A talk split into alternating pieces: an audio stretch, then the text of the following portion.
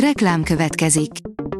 A műsort a Vodafone Podcast Pioneers sokszínű tartalmakat népszerűsítő programja támogatta, ami azért jó, mert ezzel hozzájárulnak ahhoz, hogy a felelős üzleti magatartásról szóló gondolatok, példák minél többekhez eljussanak. Köszönjük! Reklám hangzott el. Szórakoztató és érdekes lapszemlén következik. Alíz vagyok, a hírstart robot hangja.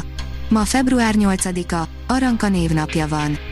Győzike ismét bevonul a zárt osztályra, írja az NLC. Sorra mondja le a fellépéseit Gáspár győző.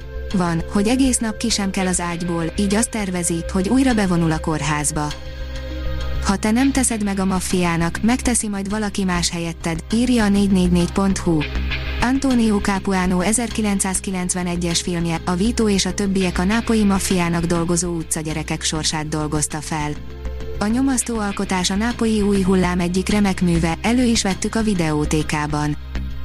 A Noiz oldalon olvasható, hogy a Tinder csaló úgy megsértődött a Netflix filmjén, hogy törölte magát Instáról. A Tinder csaló Simon Leviv mielőtt törölte volna Instagram fiókját, még reagált a Netflix doku sikerére, el fogom mondani a történet másik oldalát, írta. Az igényes férfi.hu írja, harmadjára is együtt trippelhetünk Zendajával, jön az Eufória harmadik évada. A drogfüggő Rú és barátainak tini drámája korosztálytól függetlenül milliókat szegezett a képernyőhöz. A Blick oldalon olvasható, hogy lomtalanításon forgatott klippet Pásztor Anna. Pásztor Anna legújabb videóklipje érdekes módon készült. Az éles saroknál forgatták egy életveszélyesnek nyilvánított, az összeomlás szélén álló épületben.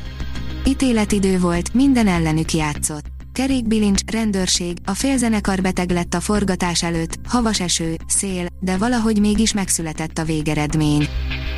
A Márka Monitor írja, egy hónap múlva lesz a Ma este felnövünk hazai ős bemutatója. A Mischief Theater műve replika előadásában kerül a nézők elé. Körsti Patrick Ward rendezésében a Ma este megbukunk csapata Ágoston Kati, Mészáros András, Rada Bálint és Schmidt Zoltán újrázik, Földes Eszterrel, Trokán Nórával és Fehér Tiborral kiegészülve. A 24.hu írja, a Moonfall szerint nem sajtból, fémből van a hold. Bődületes ostobaságot játszanak a mozik, aminek mégis megvan a bája. Például az, hogy nem szuperhős film a MAFA oldalon olvasható, hogy szellemírtók, az örökség, a múlt és a jelen összegyurmázott története, nosztalgikus belépővel a végén. Ugyebár a hány szem, annyi vélemény. Nekem nagyon tetszett, párommal nagyon élveztük a helyenként humorral megfűszerezett, mai szemmel megáldott folytatást. Három dolgot szeretnék kiemelni, hogy miért hatott ilyen erősen és tett jó benyomást a harmadik rész. Az in.hu kérdezi, a paradicsomért hagyta ott a Bridgerton tregé Jane Page. Új Netflix showban tűnik fel a Bridgerton sóhajokat kiváltó hercege, melynek műfaja nem is lehetne eltérőbb a forró hangulatú történelmi drámánál. A Librarius kérdezi, Szikrák hatodik, kérdezik, mitől vagyok néha olyan arrogáns. A szikrák közül az egyik minden élet figyelmeztetés. Legyen a halálom is az.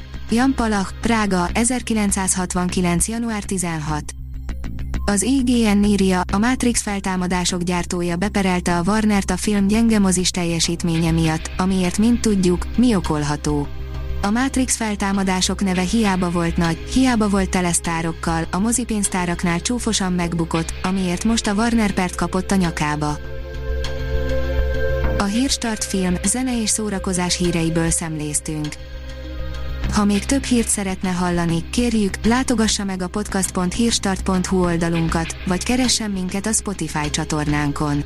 Az elhangzott hírek teljes terjedelemben elérhetőek weboldalunkon is. Ha weboldalunkon hallgat minket, az egyel korábbi adás lejátszása automatikusan elindul.